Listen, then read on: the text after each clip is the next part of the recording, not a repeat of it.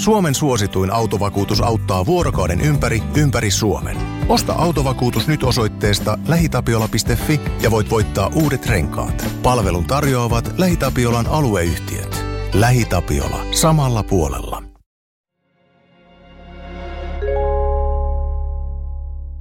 Kuuntelet Murha Pohjolassa podcastia. Podcastin on tuottanut Podimolle Suomen podcast media. Eräänä kesäiltana 60 vuotta sitten neljä nuorta telttaili Buudumin järvellä Espoossa. 18-vuotiaat kaverukset Nils ja Seppo olivat vieneet 15-vuotiaat Irmelin ja Tuulikin helluntaina telttailemaan idyllisen järven rannalle. Vain yksi nuorista palasi retkeltä kotiin. Nämä neljä nuorta joutuivat julman hyökkäyksen kohteeksi 5. kesäkuuta 1960 varhain aamulla. Teosta selviytynyt oli Nils Gustafsson, jonka koko loppuelämää tapaus tuli varjostamaan. Harvat tapaukset ovat jättäneet jälkensä Suomen kollektiiviseen tietoisuuteen samalla tavoin kuin Buudumin järven mysteeri. Kolmoismurhasta on lukemattomia teorioita, mutta ketään ei ole tuomittu. Koska Suomessa murhat eivät rikoksena vanhene, Buudumin järven murhien tapaus on edelleen avoinna.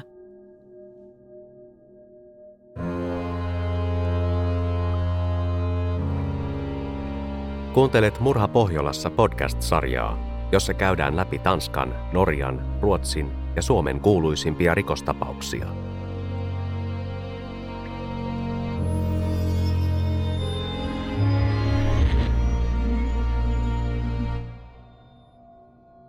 Seuraavaksi kuulet tosi tarinan, jonka taustatutkimuksen ja kertomuksen on laatinut Janne Agard. Tarinan lukija on Heidi Naukkarinen. Tämä tarina perustuu eri medioissa käsiteltyihin faktoihin. Kaikkia yksityiskohtia ei ole otettu mukaan, emme kauta kantaa itse juttuun. Se on oikeusjärjestelmän tehtävä. Kannattaa kuitenkin varautua siihen, että välillä tarina saattaa olla rankkaa kuunneltavaa. Onhan kyse oikeiden ihmisten elämästä ja kuolemasta. Kaunista Buudumin järveä ympäröivät suuret metsäalueet ja alueen asukkaat käyvät siellä mielellään kalassa. Järvi on kolme kilometriä pitkä ja kilometrin levyinen. Sitä reunustavat komeat kalliot, paikoitellen myös hiekkarannat. Seppo ja hänen paras kaverinsa Nils olivat kutsuneet kaksi tyttöä telttailemaan pitkäksi helluntai viikon lopuksi vuonna 1960. Nils oli ihastunut Irmeliin ja Tuulikki ja Seppo puolestaan olivat jo pari. Nuoret miehet joivat alkoholia mukaan ottamastaan pullosta. Tytöt jättivät juomisen väliin. Alkuillasta nuoret viihtyivät telttapaikalla, oli valoisaa ja lämmintä – he paistoivat nuotiolla makkaraa, pelasivat korttia ja pulahtivat välillä järveen. Nils oli tiettävästi kiinnostunut Irmelistä ja hän saattoi nähdä telttaretken mahdollisuutena lähentyä tyttöä.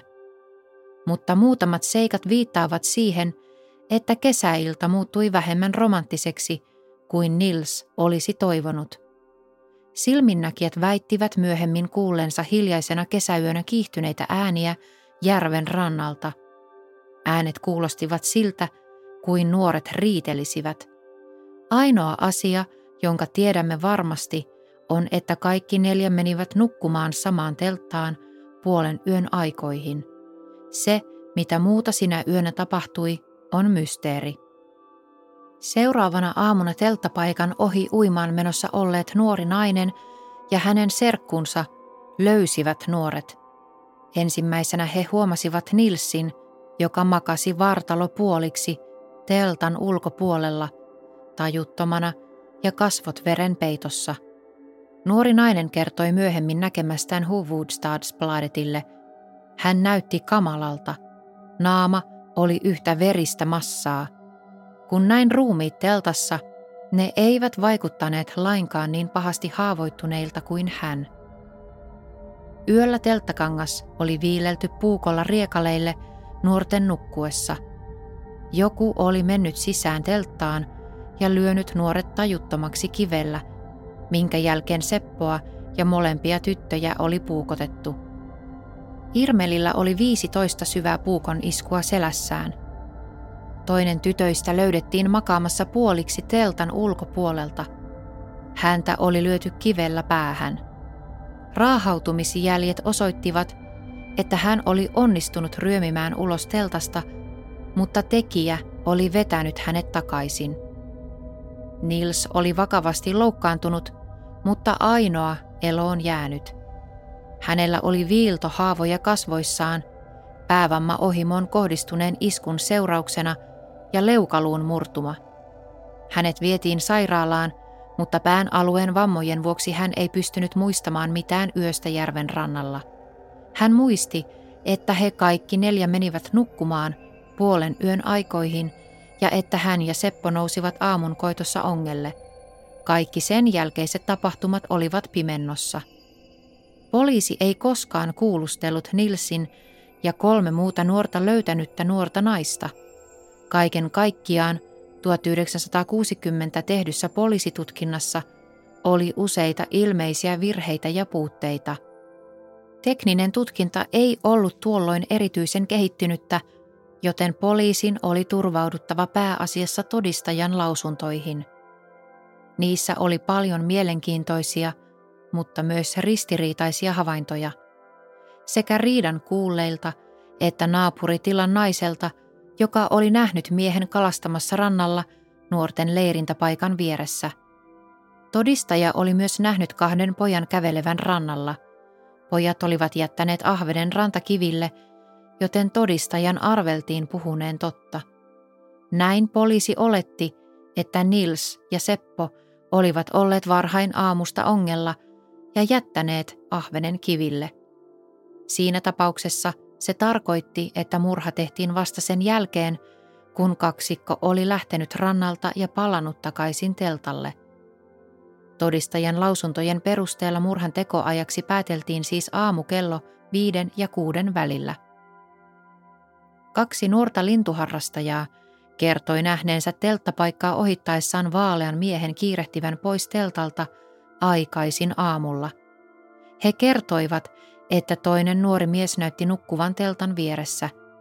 Se saattoi hyvinkin olla Nils, joka myöhemmin löydettiin makaamasta puoliksi teltasta ulkona. Melko lähellä nuorten telttaa oli istunut puolestaan toinen todistaja, mies, joka oli istunut odottamassa ystäväänsä, jonka kanssa oli lähdössä kalaan. Todistaja oli paikalla neljästä kahdeksaan aamulla, eikä hän ollut kuullut huutoa eikä meteliä telttapaikalta. Jos nuorten kimppuun olisi hyökätty kello viiden ja kuuden välillä aamulla, eikö hänen olisi pitänyt kuulla jotakin? Nilsin muistikuvien puuttumisen vuoksi ei ollut juurikaan mahdollisuuksia vahvistaa – tai kiistää erilaisia todistajan lausuntoja. Käytännössä se tarkoitti sitä, että tutkinta ajautui nopeasti umpikujaan. Nils kärsi muistin menetyksestä, eikä hän pystynyt auttamaan yön tapahtumien kulun kartoittamisessa. Edes hypnoosissa tehty kuulusteluyritys ei herättänyt hänen muistojaan henkiin. Hypnoosin suoritti tohtori Steenbeck ja hypnoosin aikana – Nils osasi kuvailla yksityiskohtia sinä yönä telttaan hyökänneestä henkilöstä. Hän muisti muun muassa joitain välähdyksiä tekijän punaisista ja mustista vaatteista. Hän ei kuitenkaan osannut kertoa hyökkäykselle mitään motiivia. Kyseessä oli hänelle täysin tuntematon henkilö. Jos neljä nuorta menee telttaan, heistä kolme murhataan ja neljäs selviää hengissä – luulisi epäilyn kohdistuvan automaattisesti eloon jääneeseen, mutta näin ei tapahtunut vuonna 1960. 1960-luvun Suomessa monilla traumatisoituneilla miehillä oli toisen maailmansodan jättämät arvet sielussaan. Joillakin oli niin kutsuttu granaattisokki, jota nykyään kutsutaan posttraumaattiseksi stressioireyhtymäksi – Väkivalta ei siis ollut mitenkään tuntematon käsite kotona eikä kodin ulkopuolella. Sen vuoksi ei ollut täysin epätodennäköistä, että teltan ohi olisi kävellyt häiriintynyt henkilö, joka olisi syystä tai toisesta joutunut raivon valtaan ja tappanut nuoret. Tutkinnan aikana poliisi tutki useita eri epäiltyjä. Yksi heistä oli saksalainen sotaveteraani, joka ilmestyi läheiseen sairaalaan verisissä vaatteissa Buudumin järven murhien jälkeisenä päivänä. Häntä hoitanut nuori lääkäri kirjoitti myöhemmin tästä kirjan. Kirjassaan lääkäri kertoi, että hän otti sairaalassa yhdessä kahden kollegansa kanssa vastaan sekavan ja loukkaantuneen miehen noin päivä murhien jälkeen. Mies oli saksalainen.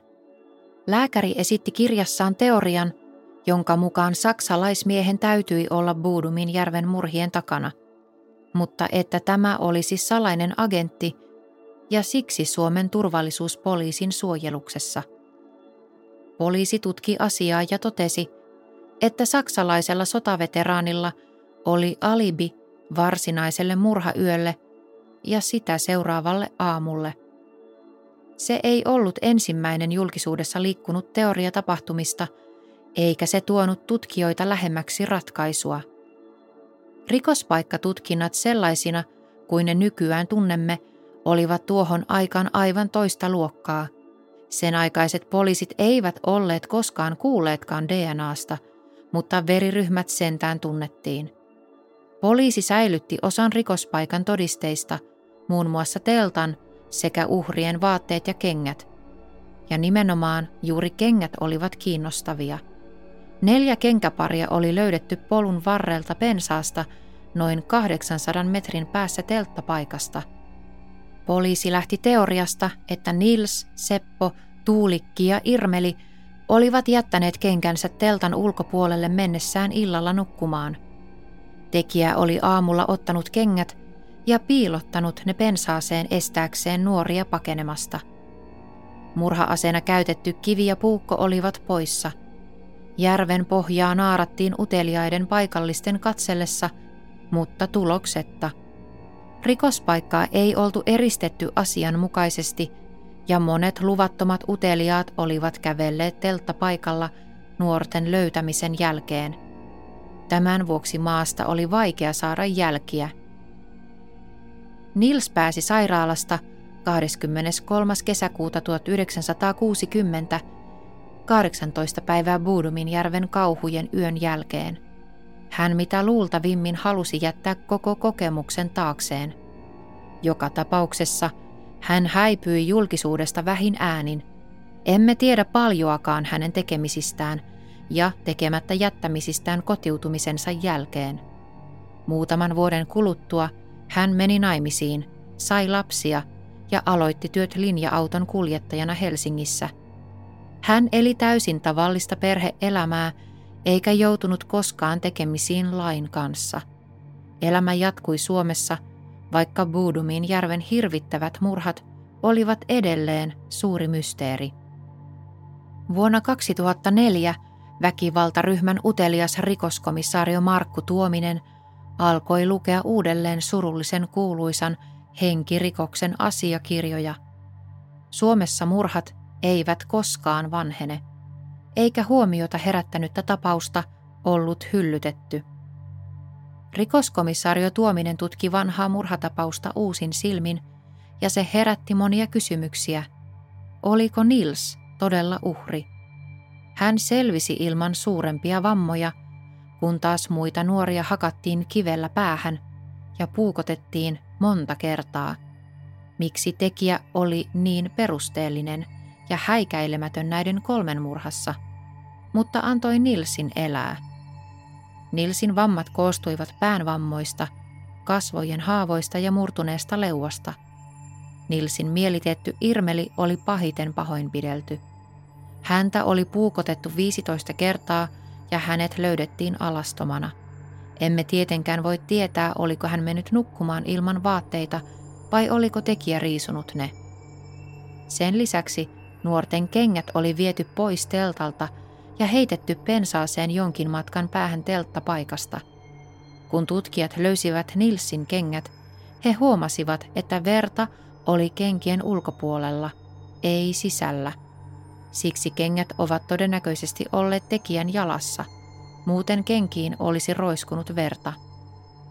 Aloitettiin rikospaikalta peräisin olevien esineiden ja todistajan lausuntojen mittava rikostekninen analyysi. Nils, joka oli tuolloin 63-vuotias, määrättiin tutkintavankeuteen elokuussa 2004, mutta hänet vapautettiin kaksi kuukautta myöhemmin odottamaan oikeudenkäyntiä. Vuotta myöhemmin, vuonna 2005, syyttäjä nosti kanteen Nilsiä vastaan, jota nyt syytettiin Sepon, Irmelin ja Tuulikin kolmesta murhasta. Teltan kahakan oletettiin olleen niin raju, että tekijä itse oli saanut lieviä vammoja tapellessaan neljää nuorta vastaan. Mutta Teltan nykyaikaiset DNA-analyysit osoittivat, että telttakankas oli vain Nilsin, Sepon, Tuulikin ja Irmelin verta.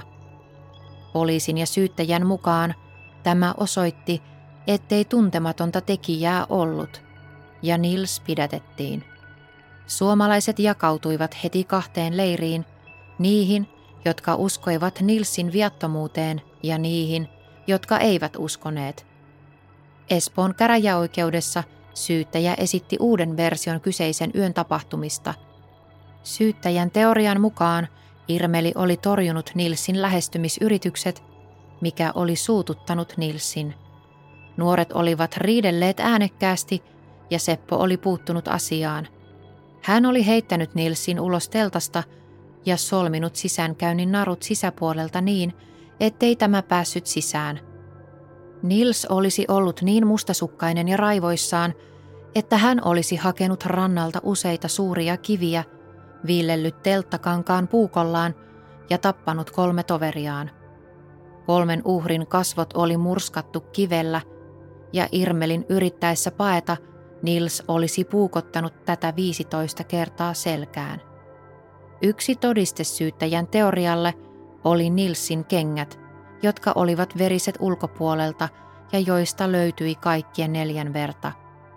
Se saattoi tarkoittaa joko sitä, että Nils oli nukkunut sinä yönä kengät jalassaan ja että tekijä oli ensin riisonut ne Nilsin jalasta ja piilottanut ne teon jälkeen, tai että kengät olivat olleet Nilsin jalassa tämän hyökätessä kolmen ystävänsä kimppuun – jos Nils ei olisi käyttänyt kenkiä hyökkäyksen aikana, kenkien sisäpuolella olisi ollut verta, aivan kuten hänen ystäviensäkin kengissä.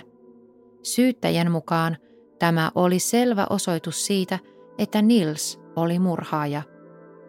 Mutta miten Nilsia vastaan esitetyt uudet syytteet sopivat yhteen sen kanssa, mitä vuoden 1960 tutkinnan aikana oli ilmennyt – Nils oli koko ajan väittänyt, ettei hän muistanut yöstä mitään.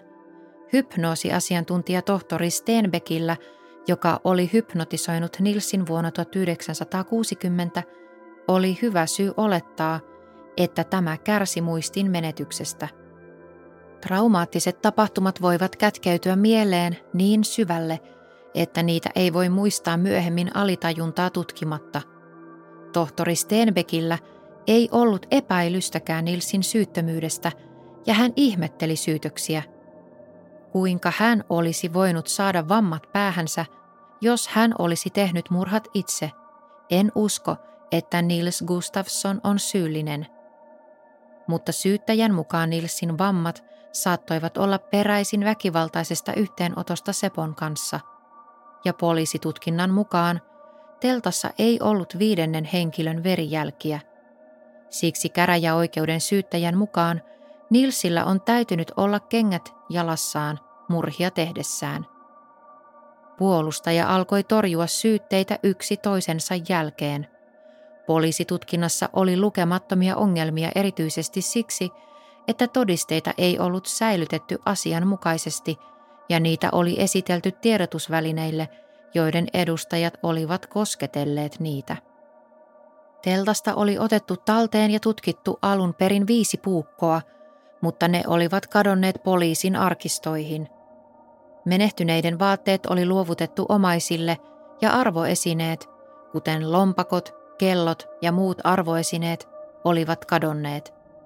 Tutkijat ja syyttäjä väittivät, että Nils piilotti nämä esineet antaakseen vaikutelman, että kyseessä oli ryöstömurha. Mutta milloin Nils olisi tehnyt sen? Puolustaja kysyi, ja mihin hän olisi piilottanut esineet. Irmeli kirjoitti päiväkirjaa joka ilta. Hänellä oli päiväkirjan mukana myös retkellä, ja hän oli kirjoittanut siihen murhaa edeltävänä iltana – luultavasti ennen nukkumaan menoaan. Nyt puolustaja veti päiväkirjan esiin valttikorttinaan. Irmeli ei ollut kirjoittanut mitään siitä, että nuorten välillä olisi ollut riitaa sinä iltana. Entä tuntematon vaalea mies, jonka useat riippumattomat todistajat olivat nähneet kulkevan rikospaikan ympäristössä kuuden aikoihin aamulla? Eikä voisi ajatella, että tämä olisi syyllinen – Viimeisenä yrityksenä todistaa Nilsin syyllisyys, rikoskomissaario Markku Tuominen kutsuttiin syyttäjän todistajaksi. Hän kertoi, että Nils oli sanonut yhdessä ensimmäisistä kuulusteluistaan, tehty mikä tehty, 15 vuotta tuli. Tuomisen mukaan se voidaan tulkita tunnustukseksi. Tuolloin elinkautinen tuomio merkitsi käytännössä 15 vuoden vankeutta – mutta esitutkintaraporttiin ei ollut kirjattu mitään, ja rikoskomissaarion lausunto tuli esiin myöhäisessä vaiheessa oikeudenkäyntiä. Käräjäoikeus päätti jättää väitetyn kryptisen tunnustuksen huomioimatta ja keskittyi sen sijaan todistajan lausuntoon rikospaikalla olleesta tuntemattomasta vaaleasta miehestä. Lisäksi Nils oli tavallinen mies, joka oli elänyt moitteetonta elämää. Häntä kuvailtiin rauhalliseksi ja maltilliseksi mieheksi, jolla oli hirtehis humoristinen elämän asenne. Käräjäoikeus antoi yksimielisen tuomion ja Nils vapautettiin syytteistä lokakuussa 2005. Lisäksi hän sai 44 000 ja 900 euron korvauksen niiltä 59 päivältä, jotka hän oli ollut pidätettynä. Syyttäjä ei valittanut tuomiosta. Nykyään Nils on ollut jo pitkään eläkkeellä. Hän ei usko, että hänen ystäviensä murhat ratkeavat koskaan. Ainoa mahdollisuus on, että joku tulee esiin ja tunnustaa, mutta se on hyvin epätodennäköistä näin pitkän ajan kuluttua, hän sanoi medialle vapauttavan tuomionsa jälkeen.